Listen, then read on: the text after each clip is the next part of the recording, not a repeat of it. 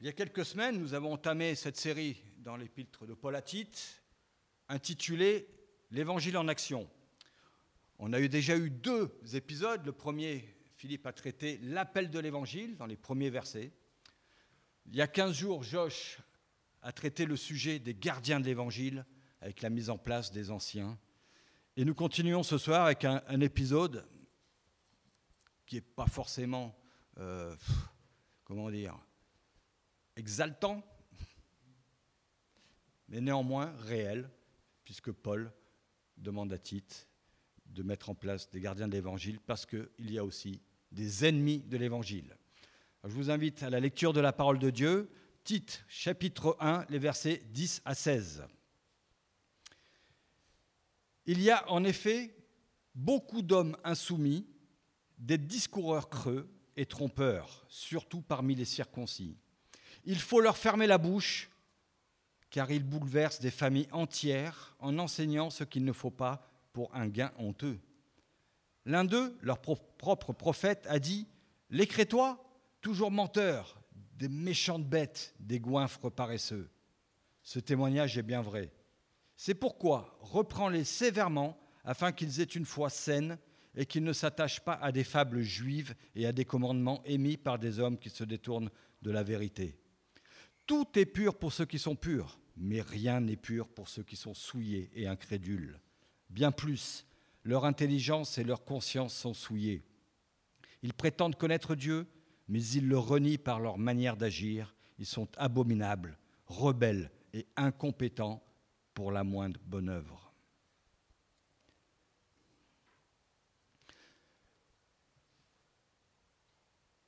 L'idée centrale, le point central pour ce soir, c'est celui-ci. La pratique de la vie chrétienne est indissociable, inséparable de la saine doctrine. Voilà le programme. Trois points. Les faux enseignements sont toujours le fruit des cœurs pécheurs. Les faux enseignements s'attachent toujours aux hommes plutôt qu'à Dieu les faux enseignements doivent être entièrement rejetés. Dans quel monde on vit, n'est-ce pas? Corruption, tricherie, mensonge, autosatisfaction. Je suis capable de tout faire par moi-même. Je rejette toute autorité, à commencer par les enfants insoumis à leurs parents, les employés qui réfutent l'autorité de leurs employeurs, les citoyens qui rejettent l'ordre de l'État, les dérives d'ordre moral, éthique, on est en plein dedans, la pauvreté face aux plus fortunés, un monde où chacun définit sa propre vérité, etc. etc.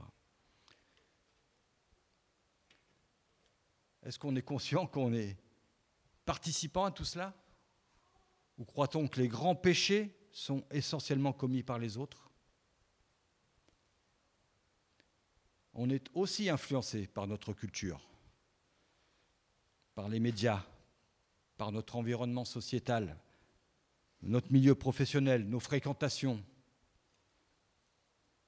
Peut-être que c'est inconsciemment,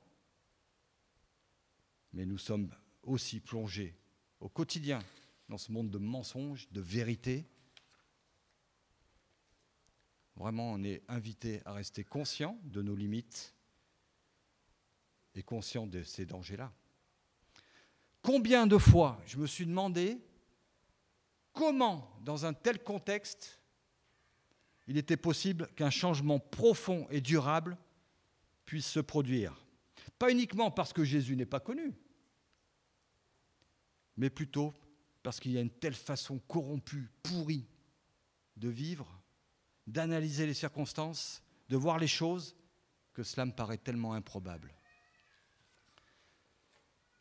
Dans notre texte, il est question de Crète. Mais aujourd'hui, on pourrait parler de Sierra Leone, de l'Ukraine, de l'Iran, de la Russie, ou peut-être même de la Croix-Rousse. La Croix-Rousse, un quartier pittoresque, des belles boutiques, plein de bars à c'est en train de se construire à profusion plein de jeunes, sa vie la nuit. Il y a même la vogue. Daniel, il est moins content, mais bon. il comprendra pourquoi. Mais la Croix-Rousse, c'est aussi l'occultisme. Il y a de nombreux ateliers de guérisseurs. Il y a des stages initiatiques de guidance et soins multidimensionnels. Je ne sais même pas ce que c'est. Ça m'inquiète. Elle n'est pas exempte de la violence. Elle n'est pas exempte de la drogue. Qui serait volontaire pour démarrer une église dans de tels contextes? Ça paraît tellement improbable de voir une église démarrer dans un tel contexte. Et avec l'épître à nous sommes un peu dans ce contexte-là. L'apôtre Paul cite, vous l'avez entendu, ce fameux poète crétois Épinémide. Crétois, toujours menteur, de méchantes bêtes, des goinfres paresseux. Ça peut nous faire sourire. Hein Il exagère. Ils ne sont pas si méchants que ça, les Crétois. Pourtant, Suétone, un Romain contemporain de cette époque, avait choisi un synonyme de menteur. C'était Crétois.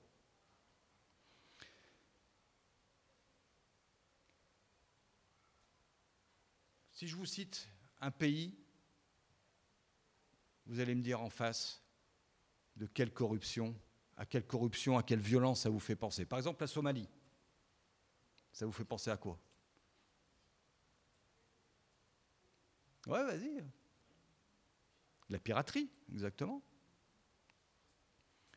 On pourrait citer d'autres. Si je dis l'Ukraine à Yulia, elle me dit la corruption politique, c'est sûr. À l'époque de Crétois, ils étaient connus pour leurs mensonges. Ils étaient même un danger pour la navigation marchande. Il y avait, s'il y avait un endroit où il était improbable qu'une église naisse, bah c'était là-bas à Crète. Comment pouvait se produire un changement profond parmi la population à cette époque à Crète? Si le mensonge, la violence, il est question de méchantes bêtes, de bêtes sauvages dans d'autres traductions, la gloutonnerie régissait cette culture, qu'est-ce qui peut produire un changement dans les cœurs d'un peuple où la corruption et la violence sont bien installées, bien ancrées? Qu'est-ce qui va faire la différence pour Tite, qui doit rester dans cette situation-là, où il devra mettre en place des anciens attachés à la parole de Dieu, à la saine doctrine, à l'enseignement fidèle à la parole de Dieu? L'apôtre Paul contraste alors ces gardiens d'évangile, ces anciens, avec une autre catégorie de personnes. Il dénonce dans notre texte ceux qui s'attachent à de faux enseignements, à ceux qui déforment, transforment, retranchent ou encore ajoutent leur propre science, qui mettent leurs graines dans l'évangile. Les Écritures sont pleinement suffisantes pour notre vie chrétienne. Modifier l'évangile, c'est corrompre l'évangile.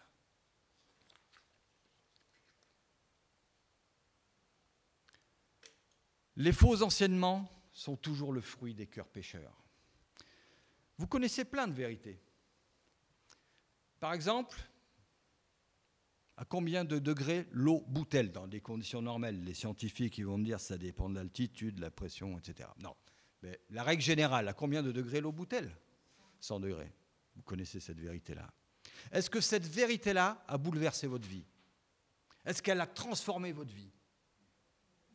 Bien sûr que non. Vous êtes capable de faire cuire des pâtes sans connaître même le degré de l'eau qui bout.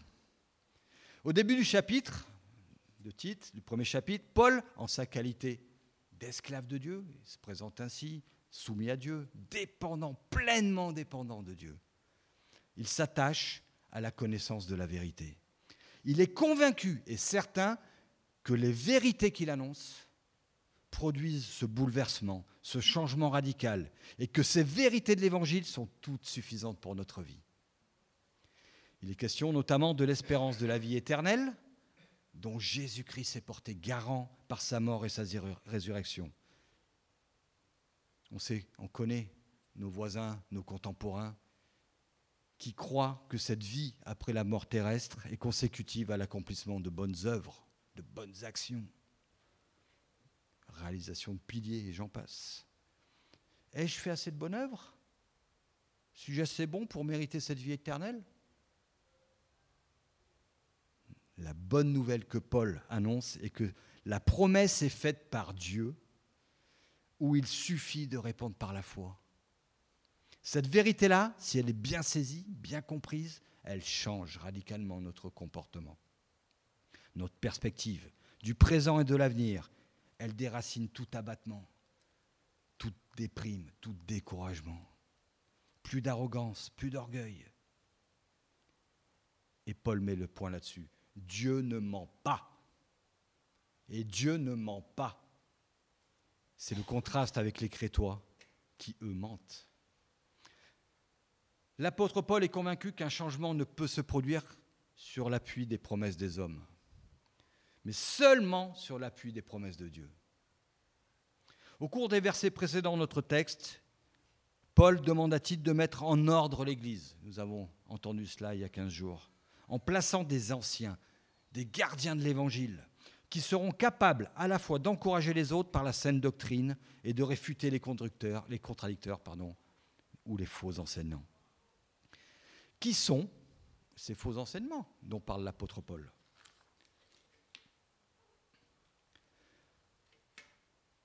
Paul, dans ce texte, parle des circoncis. Et au verset 14, il parle également de fables judaïques. Nous savons alors que ces contredisants, ces faux enseignements, enseignants sont de gens d'origine juive. Ils se disent croyants, mais en réalité pas totalement. Ils mélangent l'évangile avec leur tradition. Ils veulent ajouter des choses à ce que Christ a déjà offert. Ils rendent leur pratique de la vie chrétienne non conforme à l'évangile, à la sainte doctrine. Mais ce sont aussi des gens d'origine crétoise, ces personnes qui, par leur commandement humain, par leur propre commandement, avaient commencé leur travail visant à détruire, un travail de sape. Et voilà qu'ils avaient réussi à influencer de nombreuses familles. Comment se comportent-ils Paul les décrit ainsi. Ils sont insoumis, rebelles. Littéralement, ils rejettent tous, toute soumission. Ils sont désobéissants à toute instruction. Ils ne peuvent tolérer qu'un responsable ait un regard sur leur vie. Ils ne veulent être redevables de personne, ni d'aucune église. Ils sont des discoureurs creux, dit Paul. Ils recherchent la gloire, l'influence, le pouvoir. Ce sont des gens qui littéralement disent du vide, blablabla, blablabla, blablabla. On entend que ça. À la fin, tu te demandes, mais qu'est-ce qu'il m'a dit? De quoi il a parlé? Ce sont des gens qui propagent d'autres enseignements. Ce sont des marchands de rêves, d'illusions. Ils sont aussi menteurs. Ils trompent les pensées. Ils sont flatteurs. Chers frères et sœurs, si vous entendez quelqu'un qui parle beaucoup pour rien dire, qui rejette toute soumission, et en plus qui justifie cet état d'esprit, il tente de vous convaincre, de changer votre manière de penser, et eh bien là, boum, là, là-dedans, il doit y avoir une, alerte, un, clignotant rouge qui clignote comme ça, dit oulala, oulala, stop, qu'est-ce qu'il me dit là? Ils ont aussi une stratégie. Au verset 11, ils bouleversent des familles entières en enseignant ce qu'il ne faut pas pour un gain honteux. Leur stratégie est simple, captiver l'attention des familles entières. Quand ils passent dans une famille, elle est violemment, radicalement bouleversée. Et je dis bien violemment, parce qu'il s'agit de bêtes sauvages, de méchantes bêtes nous dit le texte. Bouleverser, c'est le même verbe qu'utilise l'apôtre Jean quand Jésus renverse les tables dans le temple. Aussi, Paul, quand il écrit à Timothée que plusieurs ont été renversés, bouleversés dans leur foi à l'annonce que la résurrection était déjà arrivée. Quelle est leur motivation? L'appât du gain. C'est l'appât du gain qui les motive. Ils cherchent à tirer profit de leur position, de titre, leur titre, je ne sais pas. Ils se servent de leurs faux enseignements, mais leurs œuvres témoignent contre eux. Un enseignement erroné qui est motivé par un gain, ce n'est pas forcément les finances, hein, pas uniquement. Hein. Ça peut être des avantages de position sociale, des faveurs diverses, même parfois sexuelles, ou encore de la domination. L'actualité ecclésiale en France, elle n'est pas exempte de cela, hein, même dans le milieu évangélique. Des responsables ont abusé de leur autorité pour un gain plus que honteux. Quelle influence? Je suis trompé de sens. ah, je suis trop vite. Voilà, influence, parfait. Verset 12. L'un d'entre eux, leur prophète, a dit Crétois, toujours menteur, méchante bête, ventre paresseux. J'ai déjà un peu parlé de cela. L'apôtre Paul cite ici Épinémide de Crète, pas très connu en réalité, mais surtout, il ne peut pas être pris au sérieux. Je vous cite simplement Wikipédia. Mandé par eux, en 595 avant Jésus-Christ, vint de Crète, Épinémide, considéré comme le septième des sages par certains de ceux qui ne reconnaissaient pas Périandre. De plus, sa réputation était celle d'un homme cher aux dieux, pluriel, et savant dans les choses divines, dans la connaissance inspirée et initiatique. Les Athéniens, devenus l'objet de la colère des dieux après l'attentat contre Silon et ses partisans, vinrent le chercher sur la foi de l'oracle de Delphes pour qu'il purifiât la cité. Épinémide leur ordonna de lâcher sur la ville, depuis l'aréopage, où était le sanctuaire des Érinies, un troupeau de brebis blanches et noires, d'ériger un hôtel là où elles s'arrêteraient et de les immoler à une divinité quelconque.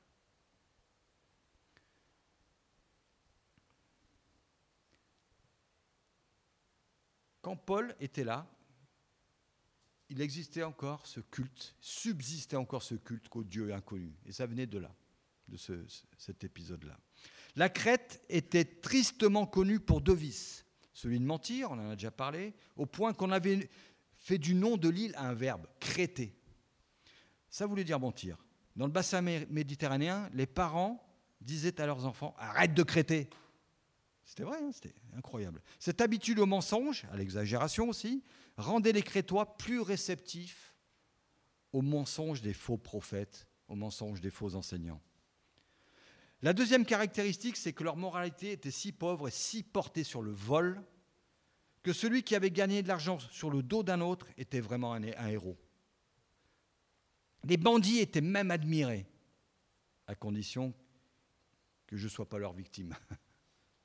Ce qui est intéressant, c'est que l'apôtre Paul constate pardon, que la culture crétoise prédispose les chrétiens à croire à croire les faux enseignements, tout simplement.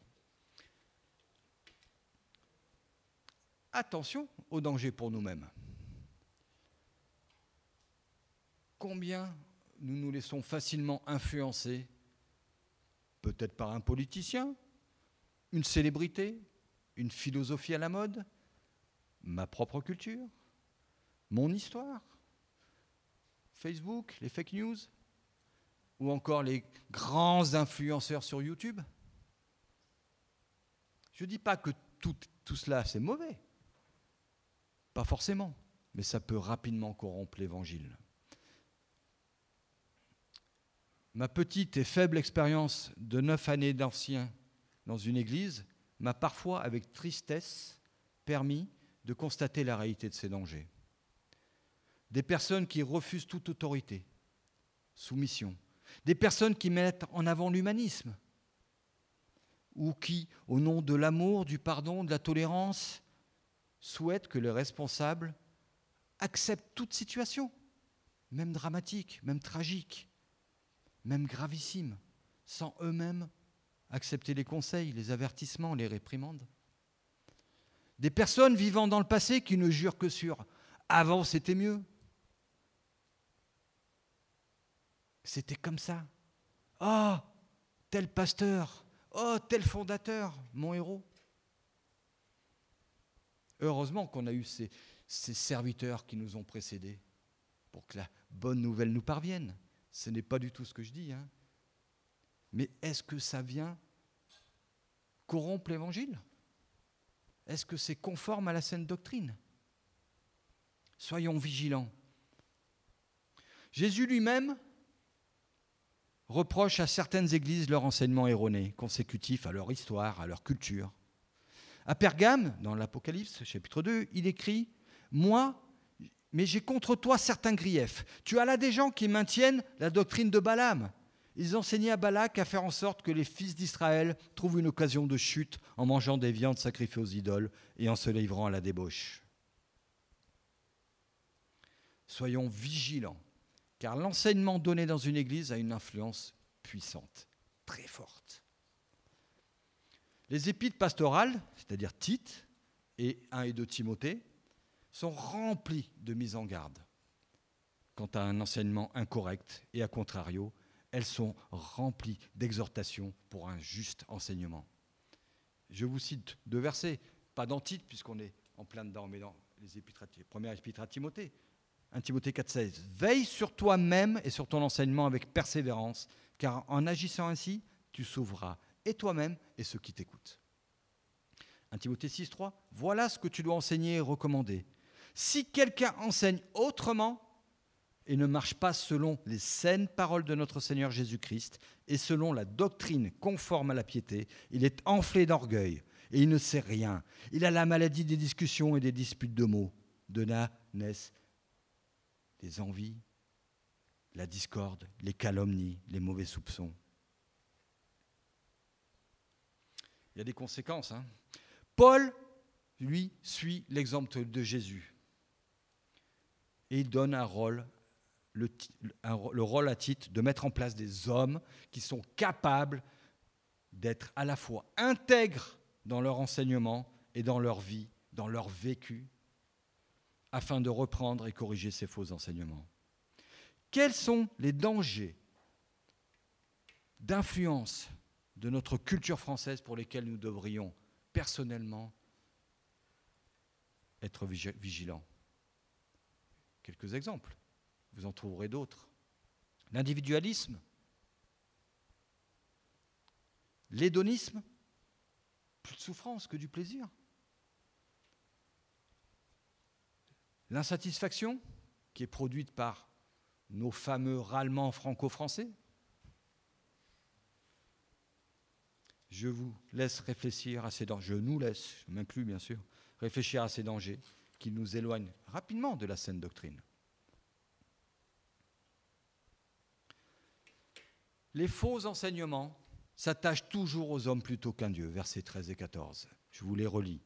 Ce témoignage est bien vrai, c'est pourquoi reprends-les sévèrement afin qu'ils aient une foi saine et qu'ils ne s'attachent pas à des fables juives et à des commandements émis par des hommes qui, qui se détournent de la vérité.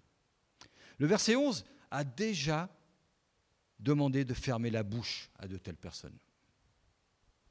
L'apôtre Paul passe de ceux qui enseignent des faussetés à ceux qui écoutent ces faussetés. Et il encourage Tite à être extrêmement ferme? L'apôtre demande de prendre des mesures radicales pour gérer ceux et celles qui s'immiscent dans la vie des familles pour leur donner un enseignement erroné. La foi saine est construite sur la repentance.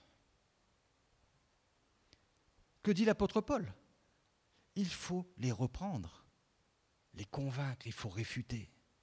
Il fallait que Tite reprenne ses faux docteurs avec sévérité c'est-à-dire, selon le grec, de façon décisive, abrupte, clairement et nettement. Il ne s'agit pas de les plonger dans le désespoir. Il ne s'agit pas de les plonger dans la honte. Il s'agit que leur foi soit saine. C'est beau ça. En bonne santé. Et cela passe par la demande de pardon, par la repentance. Dieu qui est fidèle et juste pour nous pardonner nos fautes lorsque nous les confessons va nous purifier, va nous sanctifier. Nous apprenons tous de nos erreurs, n'est-ce pas? C'est ça l'objectif que Paul confie à Tite, au gardien de l'Évangile. Et cet objectif est uniquement motivé par l'amour.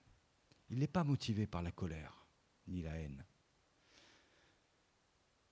Sommes-nous disposés à écouter, à accepter une remarque, une réprimande de l'un de nos responsables, pasteurs La foi saine ne s'attache pas au commandement d'homme, verset 14. Le légalisme ou, à contrario, le laxisme, tous deux ajoutant des considérations purement humaines, sont des enseignements erronés. L'évangile de prospérité est aussi un enseignement erroné, trompeur, qui conduit à des drames pour des personnes qui refusent toute médicamentation appropriée à leur maladie, tout cela parce qu'on leur enseigne qu'ils n'auraient pas la foi. J'ai connu un pasteur qui ne voulait pas s'assurer, il ne voulait pas d'assurance. Parce qu'il dit, vous manquez de foi. Mais qu'est-ce que ça veut dire ça? Que dit l'apôtre Paul? Il faut les reprendre, convaincre, réfuter.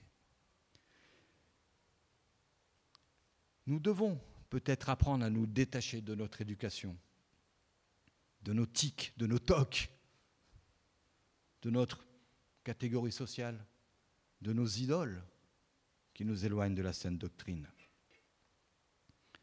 Tous ces faux enseignements doivent être entièrement rejetés. Versets 15 et 16. Tout est pur pour ceux qui sont purs, mais rien n'est pur pour ceux qui sont souillés et incrédules. Bien plus, leur intelligence et leur conscience sont souillées. Ils prétendent connaître Dieu, mais ils le renient par leur manière d'agir. Ils sont abominables, rebelles et incompétents pour la moindre bonne œuvre. Les faux enseignements sont totalement impurs, verset 15. Ces faux enseignants voulaient mettre en avant les pratiques relatives à la nourriture, par exemple. Ne pas manger de porc, ne pas cuire de la viande avec du lait, par crainte de ne pas respecter l'un des commandements de l'Ancien Testament. Quand Paul répond que tout ce qui est pur pour celui qui est pur. Tout est pur pour celui qui est pur. Il reprend un principe que vous connaissez déjà et que Jésus a énoncé et repris tout au long du Nouveau Testament. En Matthieu, écoutez et comprenez. Ce qui ce, pardon, ce n'est pas ce qui entre dans la bouche qui rend l'homme impur, mais ce qui sort de la bouche. C'est cela qui rend l'homme impur. En Timothée, or tout ce que Dieu a créé est bon et rien n'est à rejeter, pourvu qu'on le prenne avec action de grâce, car tout est sanctifié par la parole de Dieu et par la prière. Ou encore dans Colossiens. Ainsi donc que personne ne vous juge à propos de ce que vous mangez, buvez, pour une question de fête, de nouvelle lune, de sabbat, etc. Voyez-vous, tous ceux qui veulent se justifier devant Dieu par une série de pratiques extérieures, eh bien, ils se fourvoient. Ceux qui pensent être justifiés parce qu'ils font le jeûne Ceux qui pensent être justifiés parce qu'ils célèbrent le culte le samedi, jour du sabbat, plutôt que le dimanche matin, ou encore pire, le dimanche soir. Ceux qui pensent être justifiés parce qu'ils mangent raisonnablement. Ceux qui pensent être justifiés parce qu'ils vont à l'église de temps en temps. Ceux qui pensent être justifiés parce qu'ils font le signe de croix ou place de l'eau bénite sur leur front. Ceux qui pensent être justifiés parce qu'ils portent une cravate. Vous dis ça parce que ça m'a fait, penser à un oncle qui était pasteur, qui ne supporte pas qu'un prédicateur prêche sans cravate. Mais ça sort d'où ça? Bon, entre nous, c'était dans le Jura bernois. Vous comprendrez ce que je veux dire. Toutes ces personnes ont remplacé la foi personnelle en Christ par une multitude de commandements humains. Ainsi, ces faux enseignements sont condamnés eux-mêmes par leurs faux enseignements. Les faux enseignements sont le fruit d'un manque de relation, du manque même de relation avec Dieu. Ils disent connaître Dieu, nous dit le texte. Ils disent connaître Dieu, puisqu'ils peuvent justifier d'une certaine pratique religieuse, mais en réalité ils ne le connaissent pas. Seule la piété, la prière, la méditation, la lecture, l'étude assidue et accompagner la parole de Dieu la communion fraternelle, ou encore se mettre au service de Dieu, et particulièrement dans les églises locales. Tout cela nous permettra et nous permet de connaître jour après jour davantage notre Dieu et notre Seigneur Jésus-Christ et de profiter pleinement du privilège de la relation personnelle avec lui. Alors, lorsque nous péchons, la relation avec Dieu est rompue. Alors ne tardons pas à demander pardon. Ne tardons pas à nous repentir le plus rapidement possible, afin de restaurer la plénitude de nos relations avec Dieu et de vivre ainsi conformément à la saine doctrine.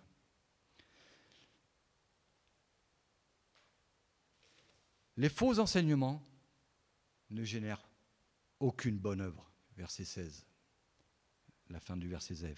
Leurs œuvres démontrent le contraire. Ils prétendent connaître Dieu, mais ils le renient par leur manière d'agir. Ils sont abominables, c'est-à-dire détestables. Littéralement, ils suscitent l'horreur. Ils sont rebelles ou encore désobéissants. Vous aurez beau prouver leur erreur, à la lumière de l'Écriture, il n'y aura aucune remise en cause. Enfin, ils sont incompétents pour la moindre bonne œuvre, tout simplement, puisqu'ils ont échangé la pureté morale de la Bible par des rituels, alors ils ne peuvent pas faire une œuvre bonne. Chers frères et sœurs, la, pratique de la vie chrétienne est indissociable, inséparable de la saine doctrine. Je conclus notre vie est-elle en conformité avec notre foi? En 2 Corinthiens 13, 5 et 6, examinez-vous vous-même pour savoir si vous êtes dans la foi. Mettez-vous vous-même à l'épreuve. Ne reconnaissez-vous pas que Jésus-Christ est en vous? À moins peut-être que vous ne soyez disqualifiés. Mais j'espère bien que vous reconnaîtrez que nous, nous ne sommes pas disqualifiés. Paul, au début du chapitre 1 de l'épître à Tite, nous exhorte à la connaissance de la vérité. La vérité, la parole de Dieu. Connaître Jésus-Christ, qui est la parole de Dieu. Si chaque famille connaît Dieu, si chaque famille connaît la Bible, la parole de Dieu, alors elle ne se laissera pas tromper. Connaître Dieu et sa parole sera aussi une force dans l'exercice de nos ministères. J'ai été pendant 14 ans trésorier dans une église. C'est un des ministères où pleuvent les attaques, les épreuves. Plus votre ministère est visible, plus vous serez attaqué, jugé, éprouvé. Et beaucoup parmi nous peuvent en témoigner. Demeurons fidèles à la saine doctrine dans nos ministères. Au-delà des critiques, au-delà des attaques personnelles, des difficultés, des épreuves, nous pourrons servir avec une constance conforme à la saine doctrine. Ensemble, en Église, soyons vigilants en discernant le loup qui entre dans la bergerie il essaye d'atteindre les familles pour les faire tomber, les couples. Restons solidaires quand il est nécessaire de prendre position, comme il fallait que les chrétiens de Crète demeurent solidaires et loyaux envers Titre et Paul. Soyons solidaires avec nos responsables quand il s'agit de prendre position à la lumière de l'Évangile Une doctrine qui ne conduit pas aux bonnes œuvres n'est pas la saine doctrine. Et c'est cela le plus important à retenir. Il n'existe pas d'activité pratique agréable à Dieu si elle n'a pas pour base le saint enseignement de la parole. Dieu ne reconnaît pas les œuvres de celui qui ne se soumet pas à l'autorité de sa parole. La doctrine de la vie chrétienne, la pratique de la vie chrétienne est inséparable de la saine doctrine. Ma vie doit ressembler toujours plus à celle de Jésus-Christ, en le laissant me sanctifier par sa parole. Afin que des fruits soient produits, il faut se tenir près de l'arbre qui les porte, c'est-à-dire la parole de Dieu, en tenant ferme la saine doctrine. Un leitmotiv doit, au quotidien, diriger ma vie, vivre comme Christ. Amen.